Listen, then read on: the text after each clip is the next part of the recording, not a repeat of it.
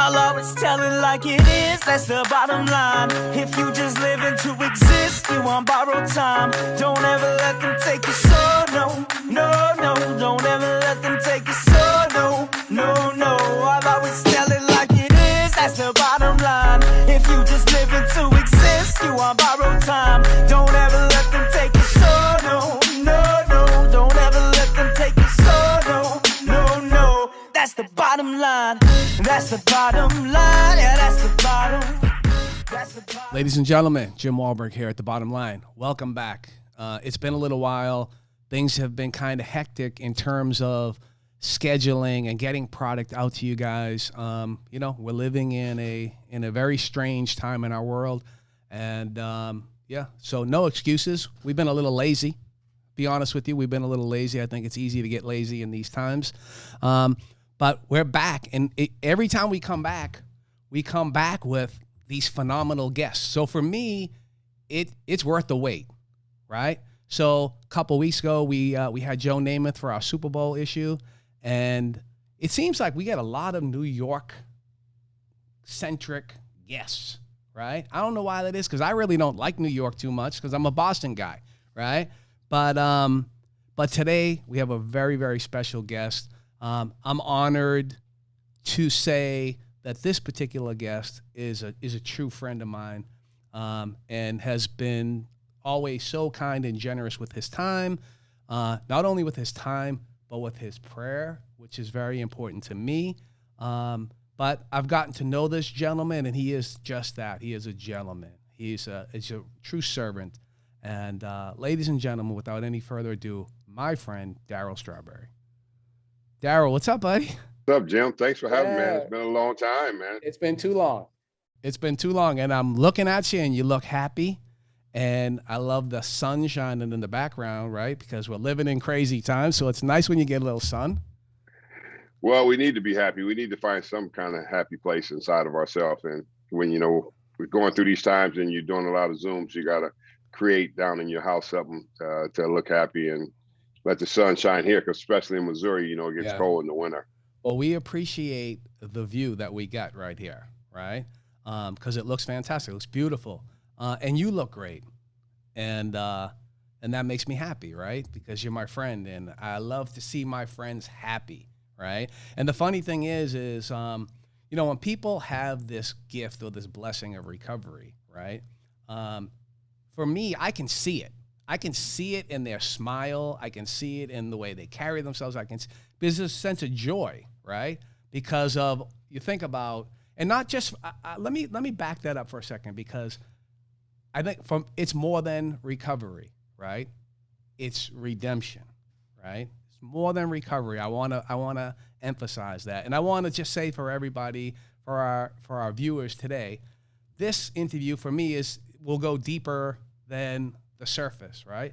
Because Darryl is a man of God, and I am a man of God. Okay, let's get that right out of the way. We won't be able to hide it anyways, right? But and for me, when you have recovery and you have that relationship with God, there's a twinkle in your eye that is not in a lot of other people's eyes, right? And Darryl, you're twinkling. Today you're twinkling and you look great, and it's just a joy to have you. What's going on with Darryl?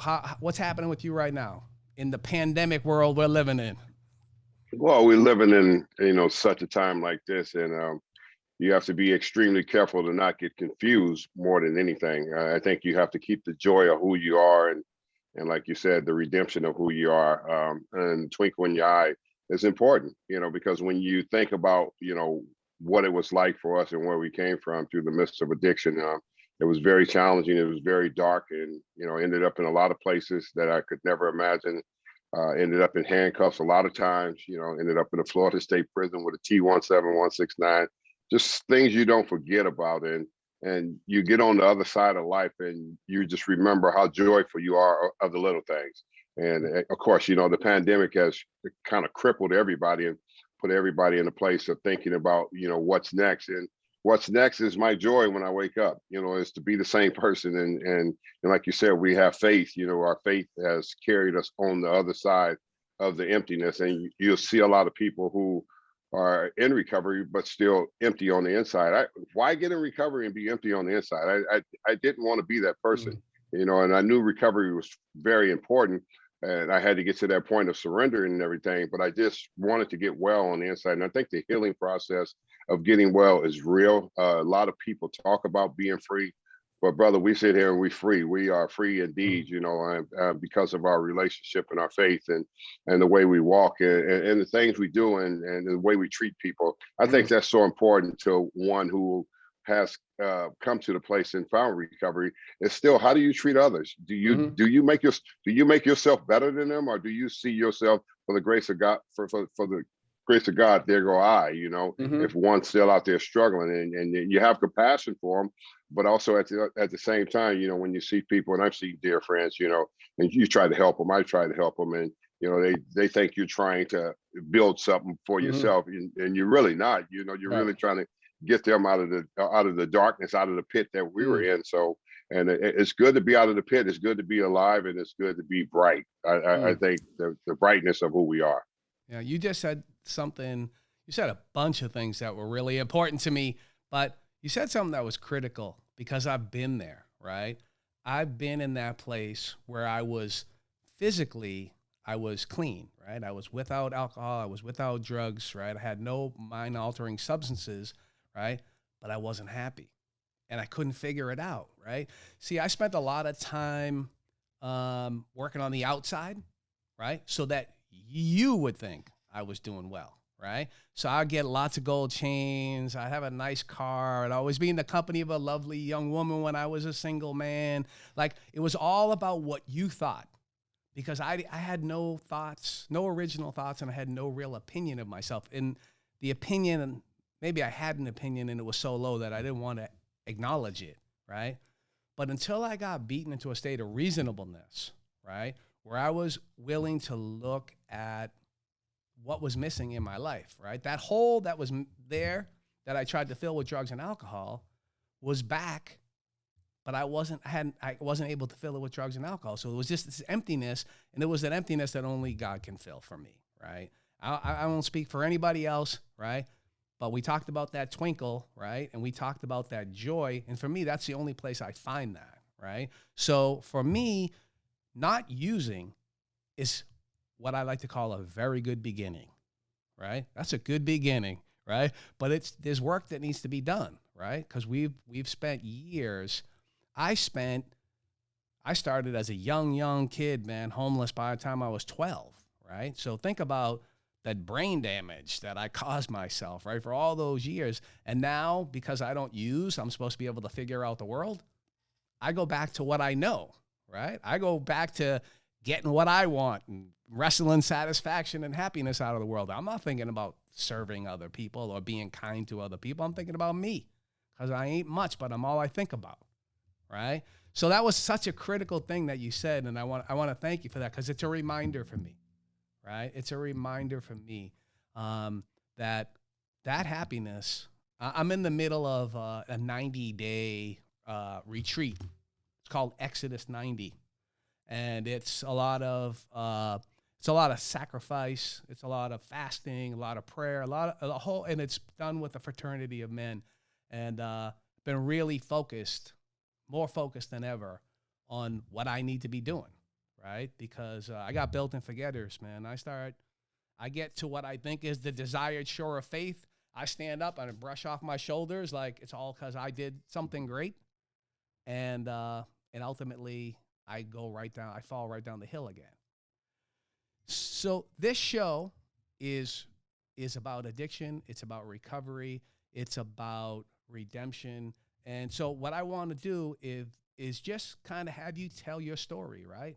What it was like, what happened, and what it's like now, right? And I'm gonna do my very best. I'm gonna sit on my hands, right? I'm, I, I, it's not a conversation. This is the time to listen, right? I want to listen uh, have you share your story, then we'll talk a little bit afterward. Well, here you go. Okay, when I was young, I mean, I, I grew up in like a dysfunctional home. My dad was a raised an alcoholic, and you know, a lot of people don't know the story. So, you know, he came home uh, one night again, you know, just acting crazy, and you know, pulled out a shotgun. And you know, my older brother Michael told him, "Want to just leave us alone?" He says, "You'll kill a whole family." And my brother told him, "Why don't you just get out the house?" And my brother Ronnie grabbed a butcher knife. I grabbed the frying pan, and you know we almost killed him that night. Had my mother not gotten us out of the house, uh, we probably would have killed him. See, it was supposed to have been a tragedy over my life before I ever put the uniform on. So, you know, when I was real young, after he got out of the house, you know, the dysfunction was already there. You know, and I always say it. You know, my pain led me to my greatness, but my greatness would eventually lead me to my destructive behavior and there I was, you know, starting early with marijuana and Colt 45 at the age of 14, 15 years old. I mean, I got kicked out of like three or four different junior high schools and something like that. I can't even remember. You know, they just sent me on to high school because I was troubled all the time and I was always in trouble, you know, getting high, going to school and setting bathrooms on fire so I didn't have to go to first period. And just doing all kind of crazy stuff and, you know, getting into fights and, you know, they kicked me out of school and and I was just broken, you know, I was lost, you know, because of the direction of of seeing the reckless of my father in the household and what he was and everything. And and I started early, like I said, I, I, was I was really committed. I, like anything else, I got committed to like drinking and and smoking marijuana, you know, every day. You know, you get the nickel bags back in the days, you know, and that was nothing, you know, compared to what the days are. And you know, and and there I was on that journey for a very long time. And then I went into high school, and you know, when I was into high school, I saw high school was really attractive and you know, I got into sports and got into a lot of coaches, you know, that came into my life in high school. But I was still always active in, in, the drinking and smoking, you know, during that period, even all the way up to, you know, my senior year in high school. And I just remember my first year in high school, my 10th grade year. I remember I was thought I was a big shot coming from Little League, all um, summer ball team, and you know playing the varsity baseball. And I was jogging off the field, and then I start walking before I got across the white line. And my coach came up and thumped me in the head and said, "Don't you ever walk off this field again." I took the uniform off and threw it in his face and quit.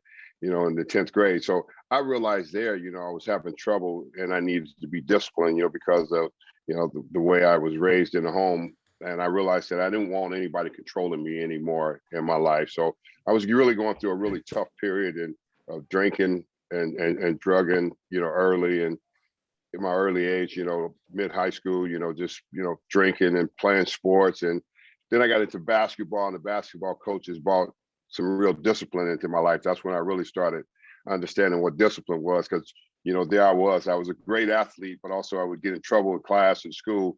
And um, you know, I just remember, you know, one day we just got in trouble in school, and you know, the coach sat us on the bench, and you know, we were supposed to play, and I was a starter, and he didn't play me through the third period. Me and another uh, teammate, so we walked off, you know, and walked walked into the locker room, uh, you know, after the third period, we didn't play the fourth quarter, you know, and, and there it was, you know, uh, you come to practice, man, and he just had us running suicides all day. We was on the line all day. We didn't even practice. We just he just ran us till you couldn't think anymore. He's like, I, I, he was he was like, I bet you, I, I bet you won't walk off again you know, and, and when he was talking to us when he was running us all day, and we just went through that period, and and I realized that was some good discipline that started to come into my life through the coaches, and you know, I just always thank God for all the coaches because I didn't have a father in my life, so I thank him for all the father figures he put in my life was the mm-hmm. coaches he put in my life, and then I go on to get drafted out of my senior year in high school, but um, you know, the dysfunction is still there, you know, the brokenness is still there. I've never dealt with that part you know, I never dealt with that part for a very long time. And then I got into, you know, uh, professional ball. I got drafted out of high school. I was the number one pick in the draft. And there I was. The, they were calling me the Black Ted Williams. I was like, okay, who's Ted Williams? I know the Dodgers, but I don't know Ted Williams. Ted, you know, the great Ted.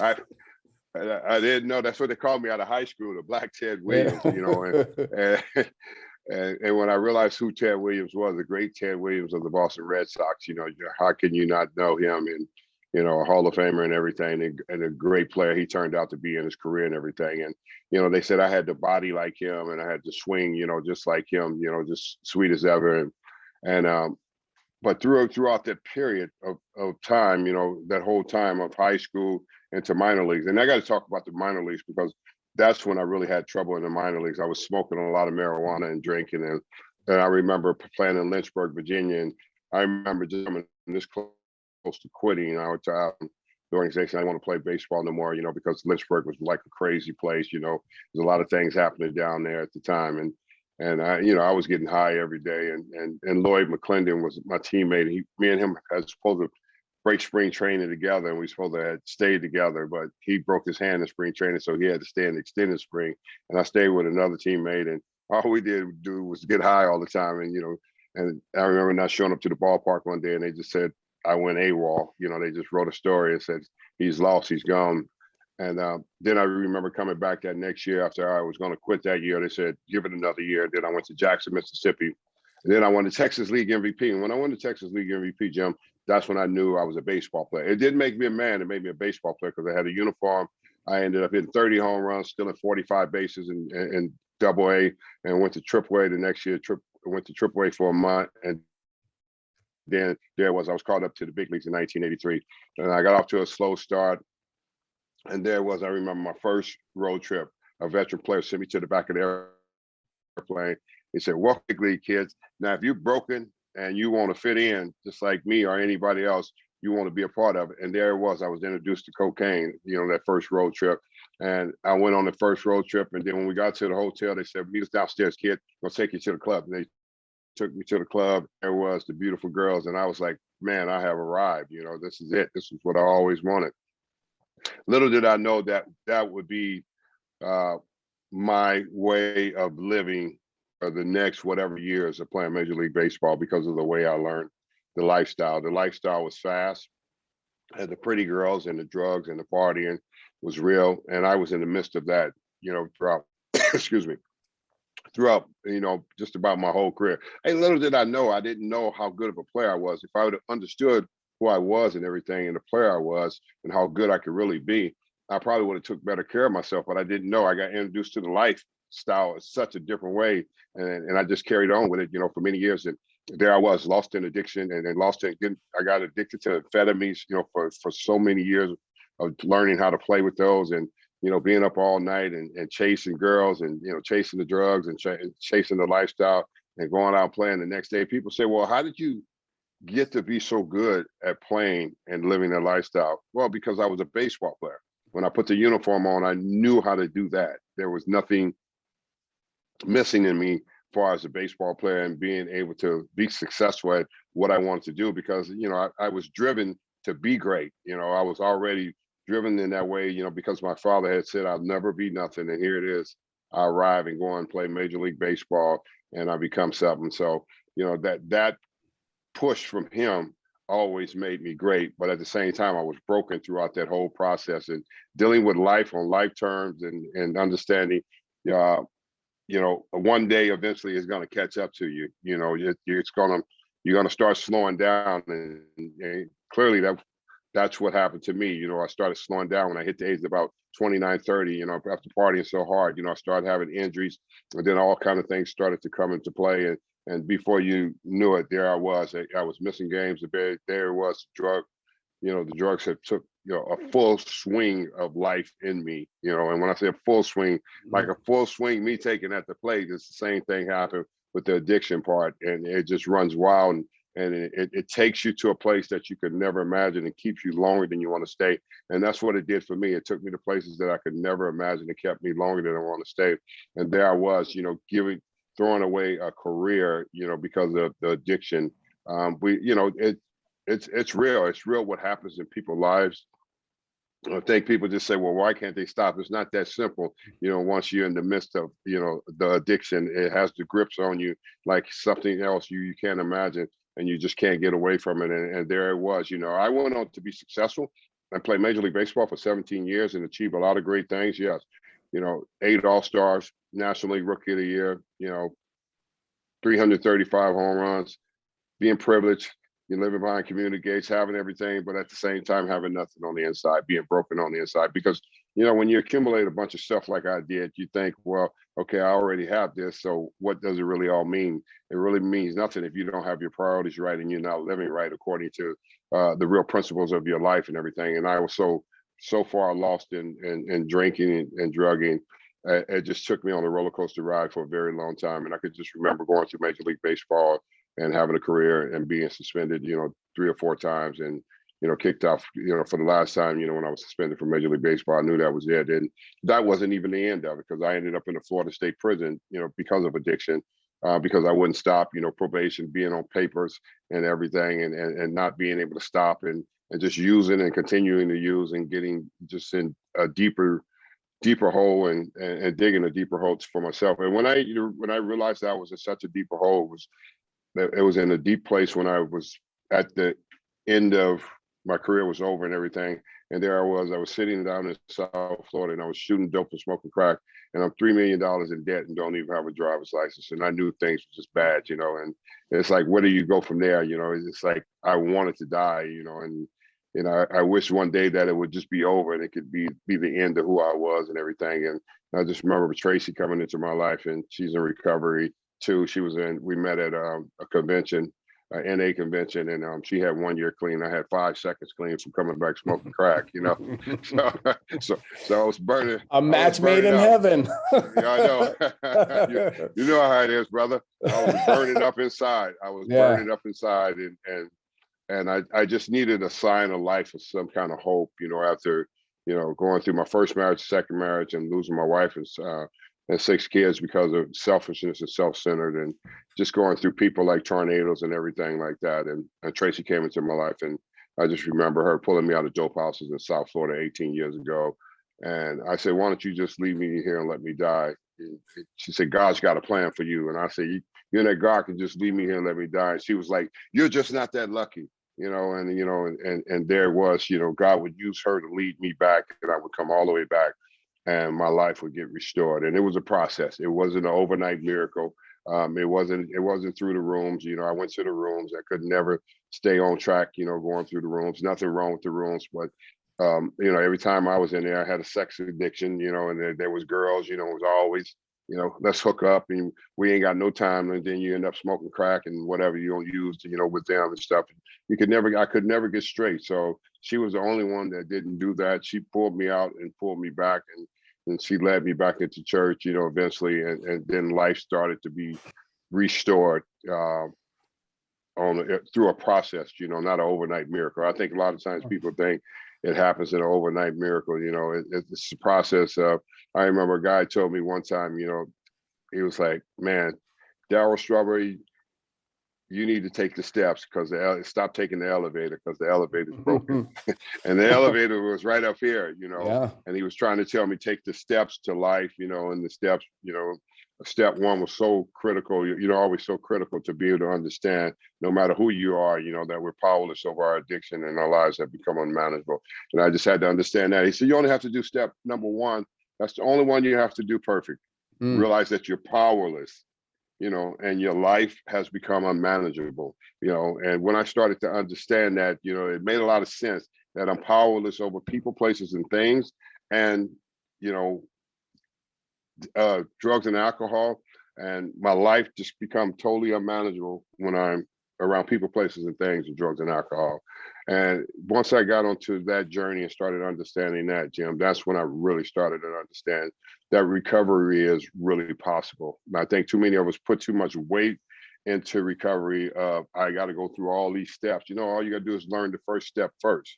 You know, because the first step is which one really that stops you from using. That's when you get to a place where you. It's like life, one step at yeah. a time, right? You can do them one and at one, a time yeah one at a time and you just you know you learn to stop you learn to stop using that's the first step because if you never get to that place of stop using then you could you never you're never going anywhere you're not going to get anything you're not mm-hmm. accomplishing anything and i realized that for so many times trying that and it wasn't until i surrendered to that first step and that's when i started walking the walk and became a different person mm.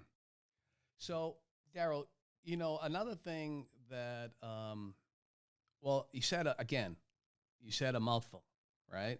And um, before I get into sort of the conversation part of this thing, I just want to thank you. I want to thank you for for your honesty, for your transparency, right? And uh, and for being willing to share your your journey.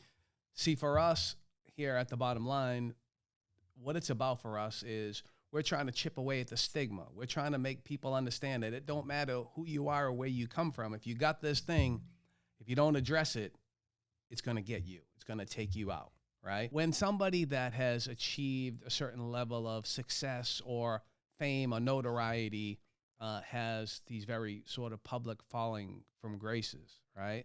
And and then they're able to piece their life together, right? Uh, because people, I, I feel like the general public's a little bit cynical, right? And they they they seem to enjoy, especially in this age of I don't know how you would have ever made it if if they had social media when you were playing. There's no chance. Oh, no chance. But now it's like the people are so cynical, right? They they they watch people, they build people up, they put them on this pedestal, and then it becomes a sport to tear them down and to enjoy or or revel in their in their pain and their sorrow and their in their uh, in their addiction and their brokenness, right? Um, and so you know, for you to share your story and to be so open and so honest is uh, it's it, it's it's very helpful to a lot of people. It's very helpful to me, right? It helps me get to know you better because what I was thinking about at the beginning, as as I was saying to you earlier about doing the research and you know, like I did, I started Googling, right? I said, I gotta, I gotta prepare myself, right? Because I, I, I'm trying to convince myself I'm some sort of a journalist when I'm not. What I am is, if this is just one addict sitting down with another addict. This is just people sharing their story. This is just two men of God, right? Being honest with each other and laying it on the line. And, uh, but I go and I think about you know, I, I, I Google you and I start to get ready to, I want to look at the stats and this and that, which are all irrelevant, right? They're irrelevant for the purposes of what we're doing, right? Because it don't matter how far or how good you hit a baseball, right? If you can't get up from from this addiction, if you can't enjoy this redemption, right? You can't uh, share who you are and lift somebody else up behind you, then you know it's like whatever, right? It's like whatever. Right, right. Because we have to be able to, Jimmy, we have to be able to carry the message and, and be able to share our experience, strength, and hope. Yeah. See, and the problem with people like me who have had a celebrity lifestyle, people always say they never have problems. And the problem is most of them end up ODing and dying because mm. people won't say they have a problem. Right. And it's okay to say that you have a problem because if you have a lifestyle and uh, you live a celebrity lifestyle, you you can get help. And I think that's the message that I try to carry to so many people to let them mm. know. Don't be ashamed of who you have, who you are, excuse me, who you are because you've had some shortcomings and had some problems with addiction. It's been millions of people before you, and there will be million people, a million people behind us that will have the same problem. Mm. So you, you you have to be able to be in a place where you can be open and honest with yourself about it, so you can clearly help somebody else because there's so many people that suffer like I did from the perspective of everybody watching them and pointing fingers at them. Mm. It doesn't matter. It doesn't matter about the finger pointing because when one person points fingers at you, three fingers are pointing right back at them. Right. For the grace of God, there go I. That can happen mm. to anybody. So we got to be able to encourage people and let them know, you know, my experience, strength, and hope is real. And what I went through, uh, hopefully it can help you overcome too. And hopefully it can help a lot of people who have status where they don't have to hide behind the scene and say, mm. well, I mm. don't have a problem. You know, there's a lot of problems that go on with a lot of drug issues that people never uh, ever get their situation revealed and they end up losing their life and they don't have to. Hey guys, Jim Wahlberg here from The Bottom Line. Today's episode of The Bottom Line is brought to you by Evoke Wellness Massachusetts.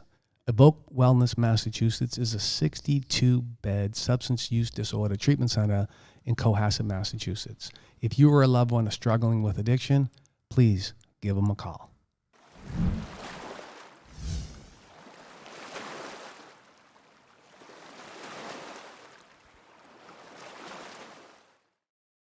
Hey guys, today's episode of The Bottom Line is brought to you by K12Print.com.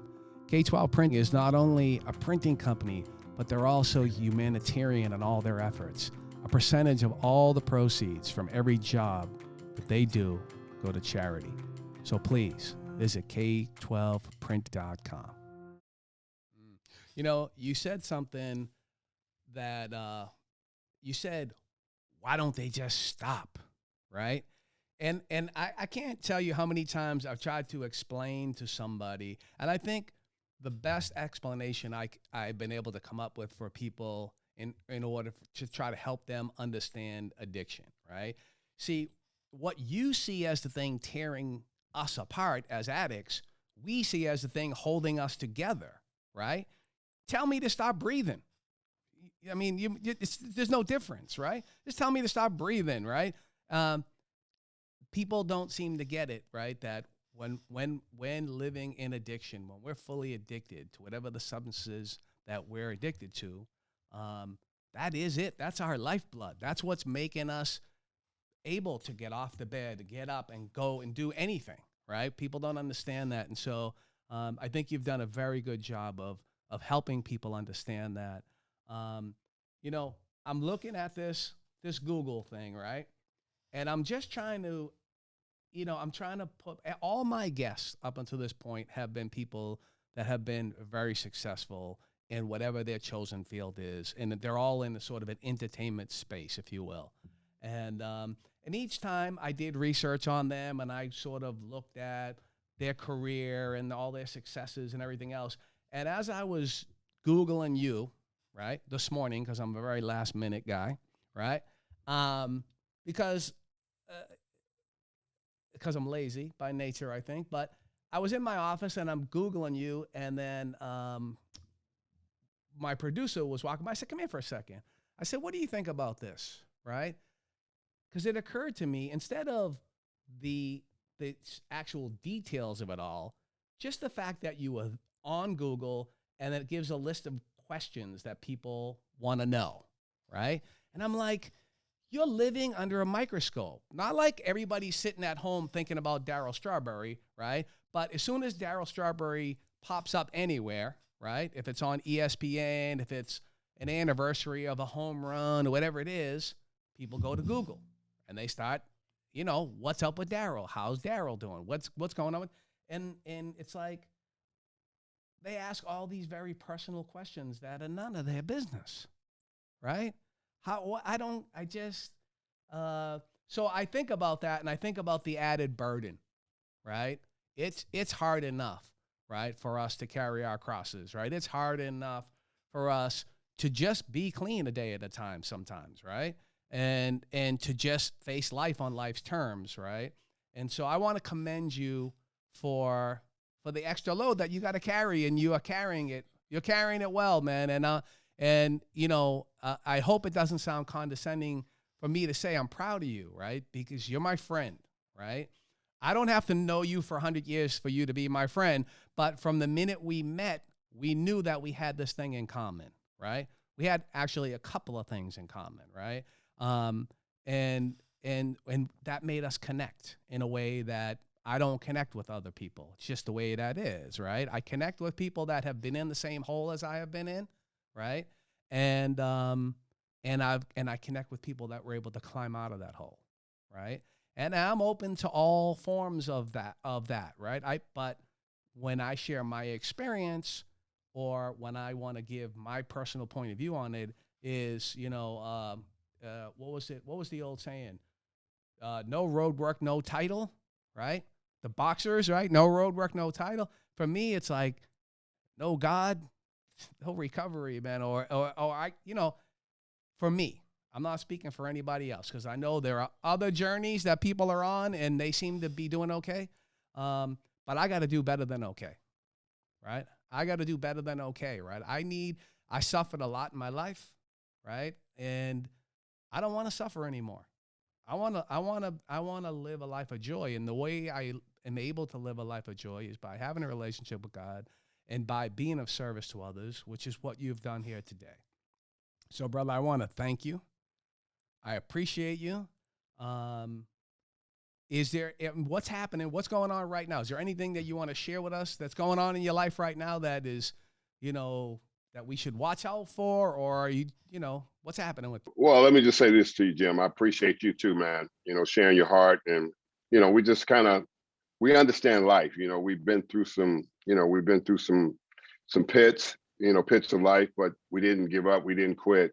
And we're able to rise ourselves up, you know, because you know it's a big challenge to yourself to be able to get up. Mm. And I think a lot of times people don't understand that. Um, nobody's going to get you up. You're going to have to get yourself up. You know, you can we can talk people in the face till they blue, and we can tell them how how well we are, you know, how free we are, you know, because of our you know, our strength and our faith and, you know, with God and, you know, the way we live and the way we see things, we see things from a different perspective today than we did back when we were in the midst of uh, uh, our using days and being lost and being broken and, and brokenness is real, you know, mm. and law, lawlessness brings about brokenness and broken generation of, of kids come, keep coming and keep coming.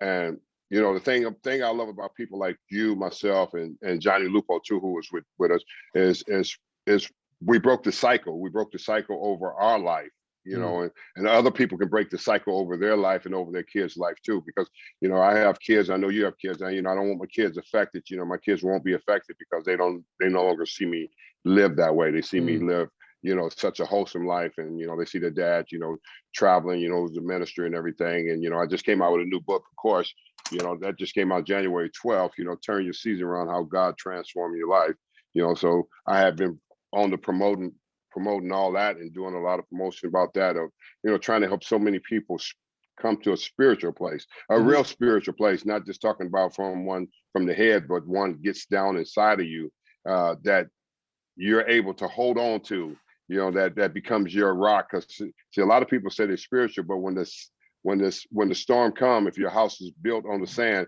the storm is going to blow your house away but if your your house is built on the rock when the storm comes and you have a foundation with God, you're not going to be moved, mm. you know, because this, this because the storm is coming. Let's be real, you know, the storm's going to come. Storms of life come. Either you're in a storm or storm on the way, or you're coming out of the storm.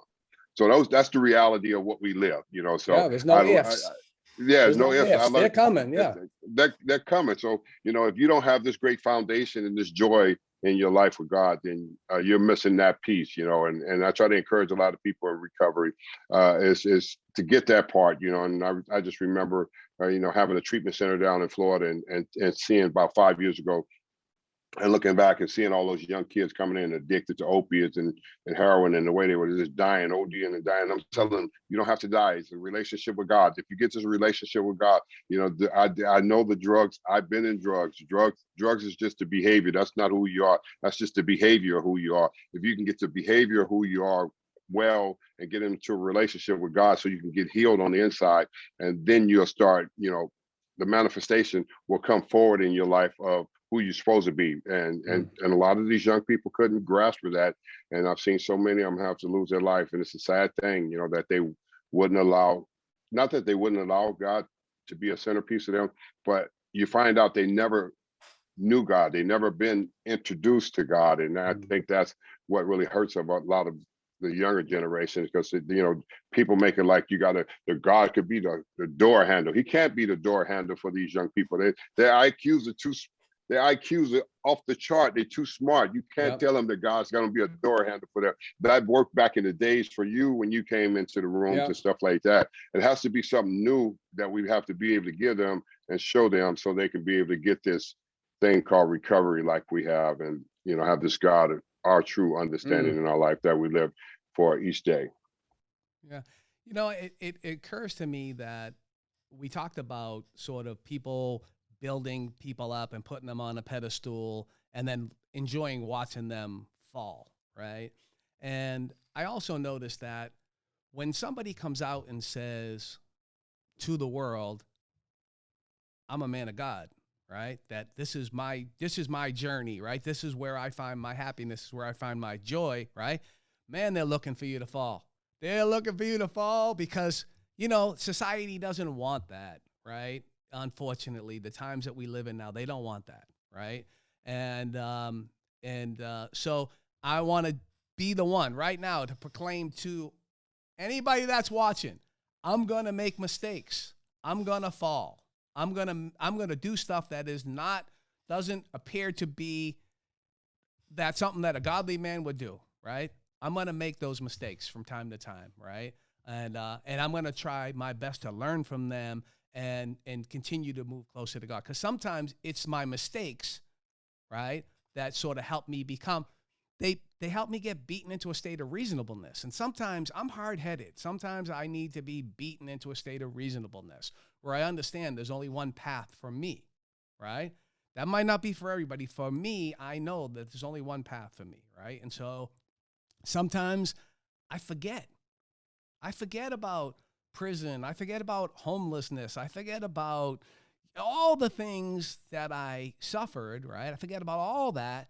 And I, because it's been such a long period of time, right? Between the last one and it, God willing, there won't be a next one, right? But it's been a long time and, and, and I've healed a lot, but I can still think like that other guy.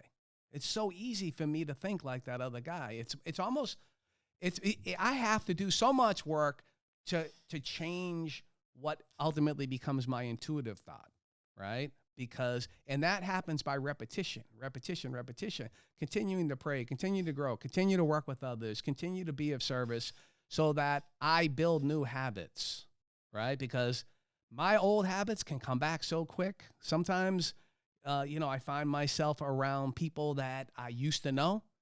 And sometimes I don't I'm not lifting them up. I'm le- allowing them to let me lower myself down a little bit. Not that I'm better or higher than them, but my behavior changes just a little bit, just enough for me to not be the man that I'm supposed to be, right? And that's not okay, right? And so that only changes by repetitive behavior, by moving in the direction of of service and, and of God and of and of trying to live a life of joy. And the only place I find that joy is in service and I want to thank you, Darryl, for your service here today. I appreciate you. Um, I look forward to when we can spend some time together. I know we were supposed to do something together a few months back in West Virginia, um, and I suspect that we will uh, that we will be doing some stuff together, and I'm really excited about. It. I need you to send me a copy of that book. So I'm gonna give it. I'm gonna text you my address right now, and uh, and uh, I look forward to reading it. I thank you again. God bless you and um, be well. Thanks for having me, brother. I appreciate you. You know, I love you too, man. Thank you, Darryl. Keep going strong. Thanks, brother. You too. Mm, yeah. All right, cool. Hey guys, Jim Wahlberg here from The Bottom Line. Exciting news. This week's episode is sponsored by my book, The Big Hustle A Boston Street Kid's Struggle with Addiction and Redemption. You can find it on Amazon and oursundayvisitor.com. Check it out. Hey guys, Jim Wahlberg here from The Bottom Line. Listen, I just want to remind you, please make sure you subscribe to our YouTube page at Wahl Street Productions. And I also want to remind you, push that little bell. Just push it, man. It takes one second. Then that will notify you when anything's going on with The Bottom Line. Thanks.